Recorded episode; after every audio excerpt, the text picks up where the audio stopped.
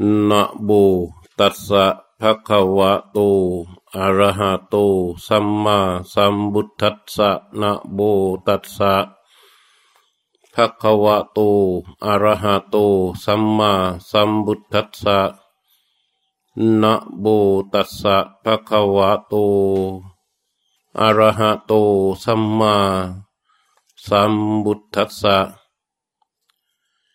อิทธพิกเว อริยสาวโก สติมาโหติประเบนะสติเนปเกนะสมนาคโต จิระจิระกายตัมปิ จิระภาสิตังปิ สริตา อนุสริตาอายังวุจติพิกเว สติบะลันตีนะลำดับต่อแต่นี้ ก็เป็นการควัง ธรรมะ เรียกว่า ธรรมะปฏิบัติชื่อชื่อว่า ธรรมะปฏิบัติ เพราะว่าให้ความรู้สามเรื่อง เรื่องหนึ่งคือเรื่องความรู้ในส่วนที่เป็นเหตุ เรื่องหนึ่งคือความรู้ในส่วนที่เป็นการปฏิบัติการ อีกเรื่องหนึ่งก็เป็นความรู้ในส่วนผล ต้องรู้สามเรื่องอย่างนี้จึงชื่อว่า ธรรมปฏิบัติ ถ้าเรารู้ธรรมะอย่างเดียว เรียกว่ารู้ในส่วนเหตุ ถ้ารู้แค่ในส่วนเหตุมันไม่พอ ไม่พอต่อการที่จะปลดเปลื้องความทุกข์ ไม่พอต่อการที่จะทำจิตใจนี้ให้มันสงบอย่างแท้จริงได้ จึงต้องอาศัยความรู้สามเรื่อง รู้ในส่วนเหตุเหมือนอย่างที่เราทั้งหลายรู้กันอยู่ คุยกันด้วย อ่านหนังสือด้วย ฟังเทศฟังธรรมฟังบรรยายต่างๆด้วย แล้วก็ ตั้งใจจำคิด นี่เรียกว่ารู้ในส่วนเหตุ รู้ในส่วนเหตุนี้ มันเป็นเพียงแค่ เหมือนกับคน ที่จะเดินทางไกล ศึกษาเส้นทาง ศึกษาแผนที่ ก็รู้เป็นแนว ว่าต้องออกจากตรงนั้น ต้องเดินทางเวลานั้น ถึงตรงนั้นเลี้ยวซ้าย ไปถึงตรงโน้นเลี้ยวขวา ไปถึงตรงโน้นก็เลี้ยวซ้าย นี่เรียกว่าศึกษาเส้นทาง แต่ว่าผู้เดินทางนั้น ก็ยังอยู่ที่ต้นทางอยู่ดี ยังอยู่ที่บ้านยังอยู่ที่พักยังไม่ได้เดินทางสักทีแต่ว่าความรู้ที่รู้นั้นมันไปไกลแล้ว ทีนี้ส่วนใหญ่เราก็จะเอาความรู้ในส่วนที่เป็นเหตุนี่แหละ มาถกเถียงกัน อเอาความรู้ในส่วนที่เป็นเหตุนี้มาถกเถียงกัน มันเลยไม่จบ เพราะคนหนึ่งก็ศึกษาแผนที่มา อีกคนหนึ่งก็ศึกษาแผนที่มา ดีไม่ดีบางคนก็เอาแผนที่การเดินทางอากาศ บางคนก็เอาแผนที่การเดินทางทางบกได้มาเถียงกัน บางคนก็เอาแผนที่ที่ตนเข้าใจผิด มาเช่น แผนที่ไปทางใต้ แต่ว่าไปพูดเรื่องเดินทางไปทางสายเหนืออย่างนี้ แล้วเราก็มาเถียงกัน รู้ไม่จริงกันสักคนคือรู้ในส่วนเดียว รู้ในชั้นเดียว รู้ในส่วนเหตุ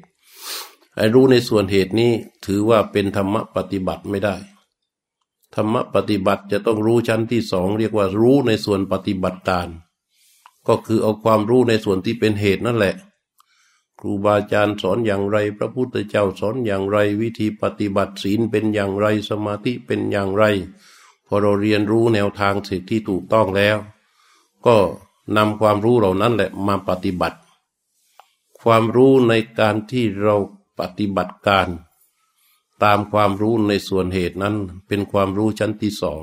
เรียกว่าความรู้ในการปฏิบัติ ผู้ไม่ปฏิบัติ ไม่มีสามารถที่จะรู้ความรู้ในชั้นนี้ได้ อย่างว่ารู้ลมหายใจ เราอ่านหนังสือเราฟังธรรมะ เราคิด ลมหายใจว่าเป็นของเราอยู่แล้ว เราก็สามารถที่จะพูดชอดชอดชอดให้เพื่อนฟังได้ แต่นั่นเป็นความรู้ในส่วนเหตุ แต่เมื่อเราลงมือปฏิบัติมารู้ลมหายใจไหลเข้า รู้ลมหายใจไหลออก รู้ลมหายใจไหลเข้า รู้ลมหายใจไหลออกความรู้ ในการปฏิบัติการนั้น จะเป็นความรู้ชั้นที่สองของใครของมัน นี่เรียกว่าเป็นความรู้ในชั้นปฏิบัติการ เมื่อความรู้ในชั้นปฏิบัติการดำเนินไปอย่างต่อเนื่องถูกต้องแล้ว ก็จะเกิดความรู้ในส่วนที่สามเรียกว่าความรู้ในส่วนผล ความรู้ในส่วนผลที่เกิดขึ้นเนี่ยจะทำให้ผู้ปฏิบัติ ผู้ศึกษานั้น จะได้รับความรู้อย่างแท้จริง นั่นหมายความว่าเป็นความรู้ที่เกิดขึ้น ที่ใจของผู้นั้น ไม่ใช่ความรู้ที่เกิดขึ้นจากการศึกษาเล่าเรียน ไม่ใช่ความรู้ที่เกิดขึ้นจากการที่ใครมาบอกมาเล่า ความรู้ในส่วนผลความรู้ชั้นที่สามนี้เป็นความรู้ที่เป็นปัจจัตตังเกิดขึ้นเฉพาะตน ของใครก็อธิบายให้คนอื่นฟังสำหรับคนที่เขาไม่ปฏิบัติแล้วเขาจะไม่รู้ไม่เข้าใจ แต่คนที่ปฏิบัติด้วยกัน มีความรู้ลำดับมาตั้งแต่รู้รู้ในส่วนเหตุรู้ในส่วนปฏิบัติการจะเกิดความรู้ในส่วนผล มาเหมือนกันแล้วเนี่ยมันไม่มีข้อตกเถียงกัน เพราะว่าเป็นความรู้ที่เกิดขึ้น ที่ถูกต้องที่ส่งผลให้กับผู้ปฏิบัตินั้นได้รับเหมือนกัน เรียกว่า ผู้ปฏิบัติ ได้ความรู้เท่ากัน เหมือนกัน ก็เลยไม่มีข้อตกเถียงกันดังนั้นคนปฏิบัติที่ถูกต้อง พวกธรรมปฏิบัติทั้งหลายเนี่ย ไม่มีข้อตกเถียง ไม่มีข้อขัดแย้งล้วนแต่มุ่งหน้าและก็จะปรึกษาหารือกัน ในส่วนที่มีปัญหาเดียวกัน ส่วนผลนั้นเขาไม่นำมาคุยกัน เพราะมันเป็นความรู้ที่ประจักษ์กับใจ เหมือนเราหิว เราก็คุยกับเพื่อนได้ ว่าเราหิวหาร้านอาหารกันเถอะ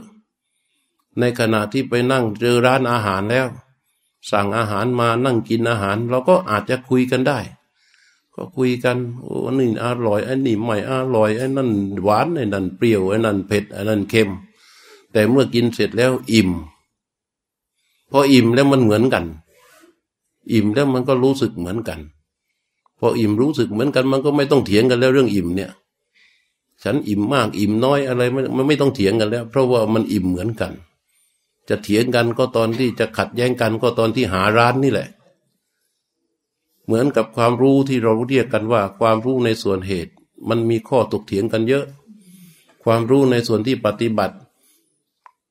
ก็ยังพอมีคุยกันบ้าง แต่ความรู้ในส่วนผลที่ถูกต้องเกิดขึ้นกับผู้ปฏิบัติแล้วไม่เถียงกัน ไม่ขัดแย้งกันฉะนั้นความรู้ทั้งสามประการนี่แหละ เรียกว่าความรู้ของความหมายของคำว่า ธรรมปฏิบัติ เช้าวันนี้เราก็เริ่มธรรมปฏิบัติกัน สุภาษิตที่ยกขึ้นในเบื้องต้นในวันนี้ เป็นพระบาลีที่สมเด็จพระสัมมาสัมพุทธเจ้าตรัสไว้ ในพระลสูตร ว่า อิทธพิกเวริยสาวโก ภิกษุทั้งหลาย อริยสาวกในธรรมวินัยนี้ สติมาโหติ เป็นผู้มีสติ คนที่จะเป็นสาวกของพระพุทธเจ้าสำคัญที่สุดจะต้องมีสติ ถ้าไม่มีสติเป็นไม่ได้ เป็นได้แต่สมมุติธรรมดาธรรมดาจะไปเป็นสาวกอริยสาวกเนี่ยจะต้องสติมาโหติคือจะต้องเป็นผู้มีสติเท่านั้น อันนี้เป็นข้อแรก แล้วท่านก็ตรัสว่า ปรัมเบนะสติเนปเกนะสมนาคโต ซึ่งประกอบด้วย สติปัญญาเป็นเครื่องรักษาตนชั้นเยี่ยม พอมีสติแล้วเนี่ยมันจะประกอบด้วย ปัญญาเป็นเครื่องรักษาตนชั้นเยี่ยม คือพาตนให้รอดพ้นจากหมู่มารทั้งปวง ทั้งมารนอกมารใน เป็นเสมือนกับต้นไม้ที่แข็งแรง หนักแน่น ที่เจอลมแล้วก็ไม่โค่นหรือเป็นเหมือนกับภูเขาสุราแท่งทึบ ใหญ่โตตั้งตระหานอยู่ แม้นสายลมจะมาเรียวแรงขนาดไหน รุนแรงขนาดไหนก็โค่นลงภูเขาที่เป็นศิลานั้นไม่ได้ นั่นเรียกว่า เมื่อมีสติแล้ว จะเป็นมีปัญญาเป็นเครื่องรักษาตนชั้นเร่อชั้นเยี่ยม ให้รอดพ้นจากหมู่มารทั้งปวงได้ แต่ถ้าไม่มีสติหรือสติอ่อนแอ ก็เป็นเหมือนกับต้นไม้ ที่ไม่มีกำลังหมายความว่าเป็นโพรงรากก็น้อย เจอลมมาเบาๆก็โค่นได้นี่เรียกว่าสติในปักเกณะมีปัญญาเป็นเครื่องรักษาตนชั้นเยี่ยม ประเบนะจิระภาสิตจิรกตังปิจิรกตังปิ ภาสิตังปิ สริตาอนุสริตา ผู้มีสติจะระลึกถึงสิ่งที่ตนกระทำถึงคำที่ตนพูด ได้อย่างถูกต้อง ไม่ผิดพลาด จีระหมายความว่า แม้ทำไปนานแล้วก็ยังระลึกได้ จีระภาสิตังแม้พูดไปนานแล้วก็ยังระลึกได้อยู่ ยังจำได้แม่นยำอยู่ ยังระลึกได้อยู่ แม้นเมื่อมาเป็นปัจจุบันเดี๋ยวสาริตา ระลึกถึงสิ่งที่ทำระลึกถึงสิ่งที่พูดอยู่ในวงของความเป็นปัจจุบัน อนุสริตา ตามระลึกถึงสิ่งที่พูดไปแล้วถึงสิ่งที่ทำไปแล้ว ก็ได้แม่นยำอยู่ การระลึกถึงสิ่งที่ทำไปแล้ว หรือสิ่งที่พูดไปแล้ว มันจะแม่นยำได้ ผู้นั้นต้องสริตา ก็คือระลึกถึงสิ่งที่เป็นปัจจุบัน สิ่งที่ทำในปัจจุบัน สิ่งที่พูดในปัจจุบันถ้ามีสติอยู่กับสิ่งที่ตนทำมีสติอยู่กับสิ่งที่ตนพูด ที่เป็นปัจจุบันนักขณะนักขณะที่กำลังเคลื่อนไหวอยู่นั้นอย่างชัดถ้อยชัดคำแม่นยำด้วยสติแล้ว มันก็มันจะเป็นอดีตไป มันก็ยังสามารถตามระลึกได้อยู่ เพราะฉะนั้นข้อสำคัญของความเป็นผู้มีสติ ก็คือจะชัดแจ้งอยู่กับปัจจุบันของตนนี้สติที่มันชัดเจนอยู่กับความเป็นปัจจุบัน อยู่กับสิ่งที่ทำอยู่กับสิ่งที่พูดในเป็นปัจจุบันนั้น ต่อเนื่องกันไปเรื่อยๆ ก็จะตกผลึกมาเป็นสติภละ สติภละก็คือกำลังคือสติ สติตัวนี้ก็จะเป็นกำลังให้กับใจของเรา ขณะปัจจุบันเราทำอะไรอยู่ ขณะปัจจุบันเราพูดอะไรอยู่ เรามีสติอยู่ทุกขณะที่เป็นปัจจุบัน ต่อเนื่องไปเรื่อยๆ มันก็จะตกผลึกเป็นสติภละพระเจ้าจึงเรียกว่า อีดังอายังวุชติพิกเว สติพลังวันนี้แหละ คือสติภละ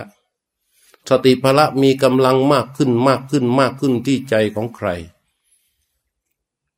ผู้นั้นก็จะเกิดเป็นสติในปักเกณะก็จะมีปัญญาที่จะรักษาตนชั้นเยี่ยม ให้รอดพ้น ให้รอดพ้นจากอะไร ให้รอดพ้นจากหมู่มารทั้งภายนอกและภายใน มารภายนอกและมารภายใน คืออะไร ก็คือกิเลสนั่นเอง ที่เป็นวัตถุ ภายนอกซึ่งนำเป็นเครื่องย่อยวนอันเข้ามากระทบกับอายตนะของเรากับตัวเรา ที่เกิดผัสสะสิ่งที่เป็นภายนอกอันเป็นวัตถุซึ่งเข้ามายั่วยวนนั้น มีอยู่สามประเภท ประเภทหนึ่งพอกระทบกับเราแล้วทำให้เราหลงไหลคลั่งคล้าย ชื่นชมยินดี อีกประเภทหนึ่งก็คือกระทบแล้วทำให้เราหุดหิดขัดใจไม่พอใจ อีกประเภทหนึ่งพอกระทบแล้วทำให้เราเพลิดเพลิน มัวเมาเนี่ยมีอยู่สามประเภทนี่แหละ ที่มากระทบนี่เรียกว่าไอ้สิ่งที่มากระทบนั่นเรียกว่าของข้างนอก ส่วนข้างในพวกฉันทราคะทั้งหลาย ที่เป็นกิเลสอยู่ภายในใจของเราที่มันคอยไปเชื่อม กับพวกวัตถุข้างนอกที่มากระทบนั้น นี่เรียกว่ามานนอกมานในมานนอกมานในเหล่านี้จะทำให้เรา ปิดบังความรู้ของเรา กีดกั้นความมีสติของเรา บังธรรมของเรา สร้างความมืดให้กับจิตของเรา จิตเราก็จะยิ่งมืดแล้วก็หมุนวนอยู่ในความเป็นอวิชชา อยู่ในมิจฉาทิฏฐิต่อไปเรื่อยๆ นี่เรียกว่า สติจะต้องฝึกฝนอยู่กับปัจจุบันให้เกิดเป็นสติภละ เพื่อที่จะทำใจให้สว่าง ให้มีสติที่แข็งแรง ใจเมื่อมีสติที่แข็งแรง มีสติเป็นกำลังแล้ว มันจะเกิดความเป็นอัตตมณะก็คือมีใจเป็นของตนหนักแน่นมั่นคง ไปอยู่ในที่ไหนๆสังเกตดูถ้าเรารู้สึกว่าเราไปอยู่ที่ตรงนั้นแล้วเรากลัวอย่างนั้น เราไปตรงนี้แล้วเรากลัวอย่างนี้ ไปถึงตรงนั้นแต่เราไม่มั่นใจอย่างนั้น เพราะใจไม่มีใจเป็นของตน ใจในตนไม่มี ใจของตนไม่สามารถเป็นที่พึ่งของตนได้ ใจของตนไม่เป็นเกาะของใจได้ อย่างนี้มันก็เลยหวังพึ่งแต่สิ่งอื่นพอหวังพึ่งที่สิ่งอื่น สถานที่ทั้งหลายแด่จึงมีผลต่อใจ บุคคลทั้งหลายก็มีผลต่อใจ ภูมิอากาศก็มีผลต่อใจ เวลาแสงสว่างกลางวันกลางคืนก็มีผลต่อใจ ทุกอย่างมันมีผลต่อใจไปหมด เพราะว่าใจไม่เป็นใจของตน ใจไม่มีที่พึ่ง ใจไม่แข็งแรง ใจไม่มีเกาะของตนเอง สิ่งที่จะมีเกาะสิ่งที่จะเป็นที่พึ่ง สิ่งที่จะทำให้ใจนี้หนักแน่นมั่นคง ก็คือสติพละ สติพละก็เกิดขึ้นจากการที่เราชัดเจน แจ้งอยู่กับความเป็นปัจจุบัน อยู่กับสิ่งที่ทำ อยู่กับสิ่งที่พูดนั่นแหละ ต่อเนื่องกันไปเรื่อยๆ มันก็จะแข็งแรงกันขึ้นมา เพราะฉะนั้นสมเด็จพระสัมมาสัมพุทธเจ้า ที่ประกาศพระศาสนาในโลกของเรานี้ สิ่งแรกที่เป็นสิ่งเดียวที่พระพุทธเจ้าทรงตรัส เหมือนที่บาลีที่ยกมาว่า อิธะ ภิกขะเว อะริยะสาวะโกสติมาโหติว่า อริยสาวกในธรรมวินัยนี้ ต้องมีสติมันสติมันจึงเป็นสิ่งที่เราจะต้องพัฒนาให้แข็งแรงยิ่งขึ้น จนถึงความไพ่บูรณ์คือถึงที่สุดของเขา สิ่งที่พระพุทธเจ้าสอนให้เราพัฒนาสติก็ไม่ได้มีอะไรมากมาย ไม่ต้องไปหามาจากที่ไหน มันอยู่ที่ร่างกายที่ยาวหนึ่งวานาหนึ่งคืบกว้างหนึ่งศอกนี่ที่มีพร้อมทั้งสัญญาและเวทนา คือร่างกายที่ยังไม่ตายนี่เอง สิ่งที่จะเป็นเครื่องมือสำหรับที่จะฝึกให้สติ พัฒนาเร็วขึ้นก็คือกายนี้ใจนี้หรือที่เราเรียกกันว่ารูปและนาม ในมหาสติปัฏฐานทรงแยกแยะไว้สี่หมวด เรียกว่ากายานุปัสสนาเวทนานุปัสสนาจิตานุปัสสนาธรรมานุปัสสนา ไม่มีเรื่องไหนที่หลอดพ้นออกไปจากคำว่า กายและใจนี้ กายานุปัสสนา รู้แจ้งตามรู้แจ้งชัดในเรื่องกายก็ แม้กระทั่งท่านแจกวิธีปฏิบัติไว้หลายหมวด เช่นว่า เรื่องของอาณาปานสติ รู้ลมหายใจ เรื่องของสัมปชัญญะก็คือไอเรื่องของอิริยาบถหมายความว่าตามรู้ในอิริยาบถใหญ่ คือยืนเดินนั่งนอนสีอิริยาบถนี่แหละสัมปชัญญะคือตามรู้ในอิริยาบถย่อย จะเลี้ยวซ้ายเลี้ยวขวาเหยียดขา คู่ขา เหยียดแขน คู่แขน รู้ในรู้ตัวในอิริยาบถย่อยทั้งหลายแต่ นี่เรียกว่าสัมปชัญญะ และก็รู้ในเรื่องของความเป็นปฏิกูล ของร่างกายนี้ที่แยกแยะออกไปอย่างละเอียดเนี่ยรู้ในเรื่องของความเป็นธาตุ ว่าร่างกายประกอบขึ้นด้วยธาตุสี่คือดินน้ำลมไฟแยกแยะออกไปอะไรคือดินอะไรคือน้ำอะไรคือลมอะไรคือไฟว่าไป ก็แยกก็รู้ไปในส่วนของกายนี่แหละ รู้ที่เปรียบดังซากศพ เรียกว่านวสีทิกบันหัวข้อที่ว่าเปรียบร่างกายเหมือนกับซากศพ พิจารณาร่างกายก็เห็นเป็นซากศพเก้าชนิดก็คือกายนี้แหละ นี่เรียกว่า รู้กาย อะไรรู้ก็คือสตินั่นแหละ ให้สติมาปัก ตามรู้กายนี้ออยู่เป็นขณะขณะของความเป็นปัจจุบัน นี่เรียกว่า เจาะจงพัฒนาสติแบบลึกซึ้ง แต่ถ้าเราไม่มีเวลาถึงขนาดนี้ เราก็เอาความเป็นปัจจุบันที่ตนเคลื่อนไหวอยู่ในโลก กวาดขยะก็รู้ว่ากำลังกวาดขยะ ชงกาแฟก็รู้ว่ากำลังชงกาแฟ เออ ถูบ้านก็รู้ว่ากำลังถูบ้าน หุงข้าวก็รู้ว่ากำลังหุงข้าว ล้างแก้วก็รู้ว่ากำลังกำลังล้างแก้ว ล้างจานก็รู้ว่ากำลังล้างจาน การเคลื่อนไหวในขณะขณะขณะขณะของการมีชีวิตวันหนึ่งวันหนึ่ง นั้นล้วนเป็นปัจจุบันทั้งนั้น เอาสติเข้าไปรู้ชัดในการเคลื่อนไหวนักขณะนั้นขณะนั้นก็เรียกว่าเป็นปัจจุบันทั้งหมด ทำอยู่อย่างนั้นต่อเนื่องได้ไปเรื่อยๆ ก็จะสะสมเป็นสติพละเหมือนกัน แต่ว่ามันทำยาก เหตุผลที่ยากเพราะอะไร เพราะว่ากำลังของสติที่จะให้ไปทำอย่างนั้นมันไม่พอ เราจึงต้องมีการฝึกฝนจิต เพื่อการเจริญสติแบบเจาะจง เหมือนอย่างที่เรามารวมกันในที่นี้วันนี้ เรามารวมกันในที่นี้วันนี้ แต่ละเดือนแต่ละเดือนแต่ละครั้ง ไม่ว่าจะเป็นเรื่องของอาณา ไม่ว่าจะเป็นแนวสายของหลวงพ่อเทียน หรือไม่ว่าจะเป็นธรรมะปฏิบัติอื่น ๆ ที่ที่มากันแต่ละเดือนแต่ละเดือนนั้น ล้วนแต่เป็นที่ฝึกเท่านั้นเอง ฝึกเจาะจงเพื่อให้สตินั้นตกผลึกเป็นสติพละ มีกำลังขึ้นที่ใจก่อน จากนั้นไปใช้สติพละตัวนี้แหละ ไปชัดเจนอยู่กับความเป็นจริงในปัจจุบันในชีวิตของแต่ละคน ไม่ว่าเราจะไปทำอะไรที่ไหนอย่างไรเรื่องอะไรเกี่ยวกับอะไรก็แล้วแต่ เราจะต้องอาศัยการกระทำการพูดทุกขณะทุกขณะ เราก็มีสติรู้ชัดในขณะที่ตนทำตนพูด ด้วยสติที่เรามาฝึกฝนนี้ มันก็จะทำให้ต่อยอดเจริญเติบโตและก็พัฒนากันไปฉะนั้นวันนี้เราก็จะเริ่มเจริญสติด้วยหลักของอาณาปานสติ เหมือนอย่างที่เคยปฏิบัติกันมา อาณาปานสตินั้นหมายความว่า ฝึกสติด้วยการให้สติไปรู้ลมหายใจ ที่ไหลออก รู้ลมหายใจที่ไหลเข้า เป็นเรื่องที่ง่ายที่สุดสำหรับการเจริญสติสำหรับการฝึกเจริญสติ เพราะว่าลมหายใจของเรามันไหลออกไหลเข้าไหลออกไหลเข้าเป็นปกติอยู่แล้ว แค่มันหยุด การไหลออกหยุดการไหลเข้าชั่วขณะหนึ่งขณะหนึ่งขณะหนึ่ง เราก็รู้สึกทรมาน เพราะธรรมนั้น เพราะฉะนั้นธรรมชาติของร่างกายเรานั้น มีลมหายใจไหลออก มีลมหายใจไหลเข้า มีลมหายใจไหลออก มีลมหายใจไหลเข้าเป็นปกติของเขา นี่เราจะมาฝึกสติอย่างไร มันก็ในขณะที่ลมหายใจของเราไหลออก ในขณะที่ลมหายใจของเราไหลเข้าถ้าเราจะให้